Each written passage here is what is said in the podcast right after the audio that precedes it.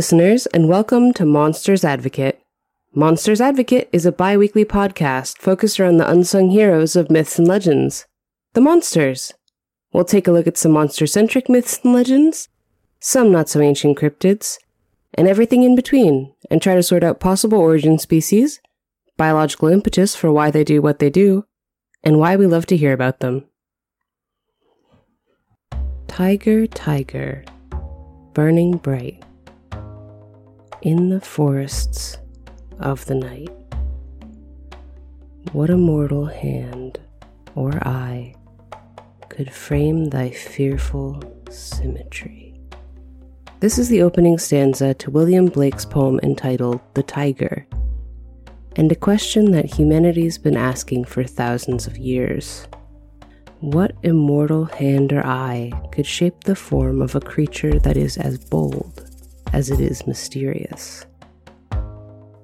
Well, perhaps the same hand responsible for the shaping of another animal, of much smaller size, but no smaller reputation. The fox and the tiger are predatory species that exist closely, sometimes uncomfortably closely, alongside humanity. Remaining tiger populations occur in areas with the highest human population density on the planet. Foxes have made themselves at home in our cities, to the point where urban fox populations have begun to exhibit distinctly altered behaviors compared to non urban populations. So, what do we make of these carnivores at our doorsteps? These monstrous doppelgangers of our own domesticated dogs and cats. This week, let's take a look at tigers and foxes, with an especial focus on the tiger's home turf of India and Asia. Just for fun, let's start with tigers first. Tigers are interesting mythologically because, unlike many other big carnivores, there aren't a lot of tiger based monsters. Unlike the lion, who has descendants like the manticore, the griffin, and the chimera, the tiger has relatively few monstrous offspring. Instead, the tiger prefers to take a more direct approach. They appear in mythology as themselves, or themselves with occasional tweaks. Sometimes they have wings. Sometimes their coats are white. But often, the tweak is that the tiger can take the form of a human, or vice versa. The were tiger occurs throughout Asia, and much like its cousin the werewolf, there are several explanations and causes. In Indonesia and Malaysia, it's a matter of inheritance, or spells and charms, or sometimes even willpower. However, its power is gained, though, the were tiger of Indonesia and Malaysia is of the human turned tiger variety. And it's actually a pretty considerate neighbor, devoting the majority of their transformations to nighttime patrols of the village farms, protecting the crops from wild pigs. The were tiger of this region only becomes dangerous if they are hungry, or if they've been slighted, as once the were person is in tiger form, it's said that they are unable to recognize even friends, unless they call them by name. For the most part, though, that's a non issue, as were tigers only attack people if they have just cause to seek revenge against the person they are attacking, such as if that person refused to give a poor were tiger alms. So, if you have a were tiger in your neighborhood, just remember to share. In India, were tigers are generally much less considerate neighbors. Were tigers are often human sorcerers who take tiger form to steal or kill other people's livestock. And many of them are not above eating a few people either. For were tigers in Thailand, that is precisely how they became were. Any tiger that eats enough people is then capable of taking human form. After all, you are what you eat. China actually takes that sentiment to the next level with their were tigers. In China, a person who has been eaten by a tiger can become a Chang, a malevolent spirit whose only goal is to make sure more people get eaten by tigers. a goal which they accomplish by cursing people to transform into man eating tigers, which inevitably results in more Changs, which results in more were tigers, and on and on in a never ending game of duck, duck, tiger. I can't stress enough that man eating tigers are not the norm, and that tigers deserve more credit. Tigers are complicated creatures with complicated social rules and vast territories, and rarely they bother with humans at all. But that being said, when a tiger hunts humans, it's usually because of extenuating circumstances that prevent them from hunting their preferred prey. Take the Champawat tiger. The Champawat tiger was a Bengal tiger who, during the last years of the 1800s and up to 1907, switched from hunting normal prey animals to exclusively hunting humans. Her attacks began in a village of Nepal named Rupal. Bengal tigers are thought to hunt most frequently at night, but the tigers hunted exclusively during the day, claiming villagers in broad daylight. Hunters were organized to kill the tigress, but she evaded every hunting party, and eventually the lives taken became so numerous that the Nepalese army was called in.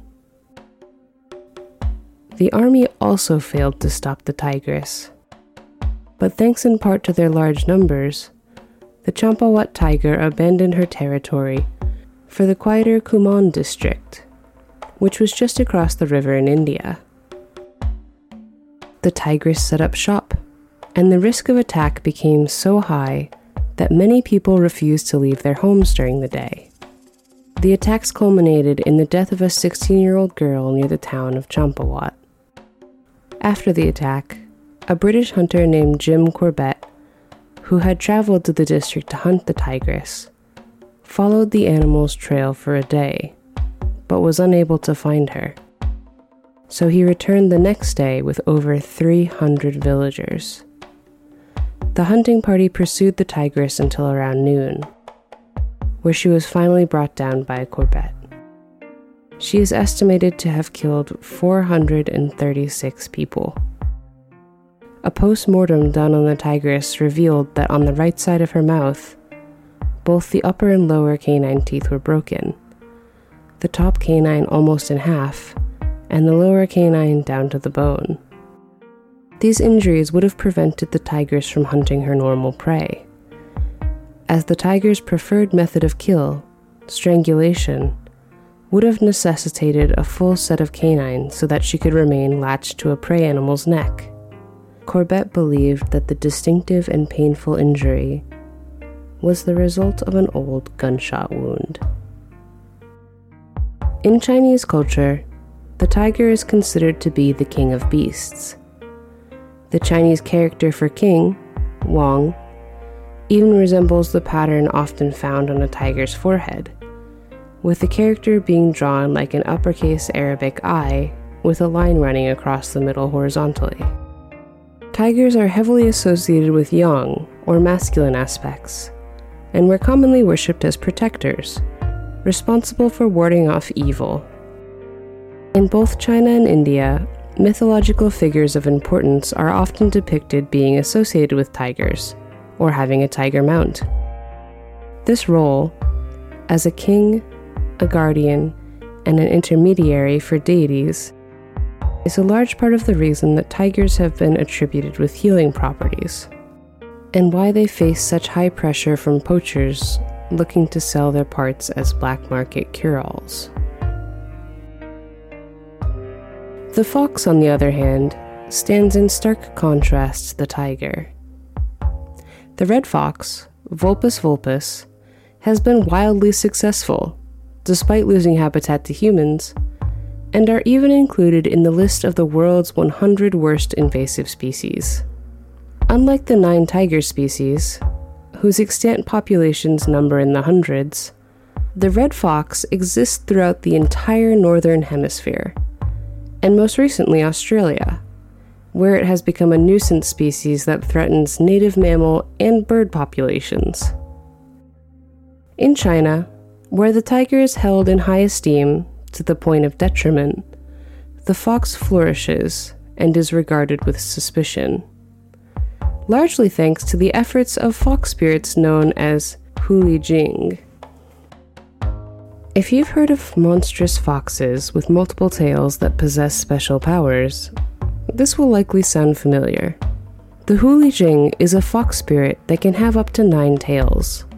They, like many spirits, can be good or bad, but, like most foxes in mythology, are generally more predisposed toward causing mischief. Like their Japanese counterpart, the Kyubi no Kitsune, the Huli Jing begins its life as a normal red fox. In both Chinese and Japanese mythology, as we discussed a little bit before in the episode Don't Touch That Dial, there's an idea that the older something gets, the more powerful it becomes. At around 300 AD, the scholar Gyo described the transformation of an ordinary fox into a Huli Jing. When a fox is 50 years old, it can transform itself into a woman. When a hundred years old, it becomes a beautiful female, or a spirit medium, or a less vicious man. Such beings are able to know things at more than a thousand miles distance.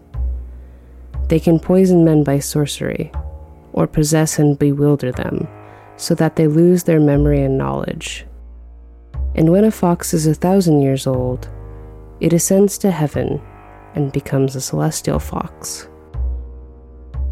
This thousand year old form was later cemented as the white or gold nine tailed fox often associated with the Huli Jing, the divine form. Where the Huli Jing gets in trouble is in that middle stage. This is because of all the forms it could take young or old, elderly man or middle aged woman, the Huli Jing most often takes the form of a young woman. Or, if transformation is too much of a pain, it simply possesses a young woman. These often beautiful young women are the fox spirit's number one trick of the trade, as malignant fox spirits use these forms to seduce men and either steal their essence, cause them to be unfaithful, or bring about their ruin. But the character of the Huli Jing, as I mentioned before, is complicated. Huli Jing can steal human essence in fox form by stealing a person's breath while they slept.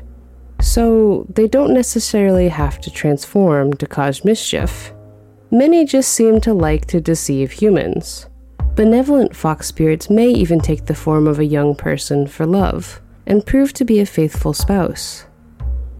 This uncertainty, though, has ultimately led to the perception of the Huli Jing as a creature to be regarded with some prejudice. And if a person is revealed, such as through the accidental revealing of ears or a tail, to be a fox, the general rule of thumb is that they have to be chased off or killed, lest they bring ruin. This association of the Huli Jing with mischief and beautiful young women has unfortunately led to some negative associations with young women who seduce married men. If a man can be seduced away that easily, though, perhaps she's just doing you a favor. In Japan, the kitsune is regarded much more favorably. Kitsune simply means fox in Japanese, but it's often used in the context of a fox that has become old enough that it has multiple tails or supernatural powers. Foxes are associated with the goddess Inari, the Shinto deity of rice and prosperity, and are worshipped in their own right by people hoping to petition them on the goddess's behalf. Foxes are generally considered to be good luck, but with the caveat that good luck may mean different things to different people. For example, a family of kitsune may, over generations, become attached to a certain household, and if the household has their favor, they may ensure that household's prosperity by bringing wealth to the household. However, this doesn't mean that they won't steal from other households to get that wealth. Some light theft between neighbors, though, still falls under the purview of the good kitsune, or the Zenko foxes that serve Inari. Generally, even if the means are suspect, Zenko foxes will act favorably towards humans, and sometimes appear as scholars or priests to spread wisdom, or deliver messages to rulers. The kitsune you really don't want to run into are the yako, as these kitsune are generally uninterested in humanity's well being. In their spare time, yako foxes enjoy stealing, ruining reputations, and luring travelers into the swamps via foxfire. Often, in stories of yako, the human being being tricked by the fox is someone of low moral fiber but the Yako are just as likely to go after the innocent as they are the unsavory. As with the were tigers mentioned earlier, some people have been known to suffer from a culture bound syndrome known as kitsunetsuki, where the person afflicted believes they have been possessed by a fox. Stories of kitsune possession, especially of young women, are prevalent throughout Japanese folklore, and symptoms may include running naked through the streets, yipping like a fox, listlessness, restlessness, unwillingness to make eye contact, and cravings for rice, tofu, or sweet adzuki beans.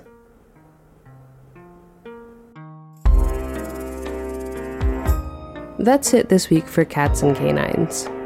I hope you learned a little bit about the predators lurking on our doorsteps. And if you're hungry for more, as always, offerings are in the show notes. Intro and outro music, as well as musical score, were done by Were Tiger and Kitsune Scott Effington. Find more music to prowl the village farm to at Bazooka Raccoon on SoundCloud.com. Finally, if you like what you heard, please rate and review us on iTunes, or consider donating to our Patreon. Every little bit helps, and more support means I'm more motivated to do the best job I can to bring you more monsters. Thank you for listening. And remember, anyone can be a monster.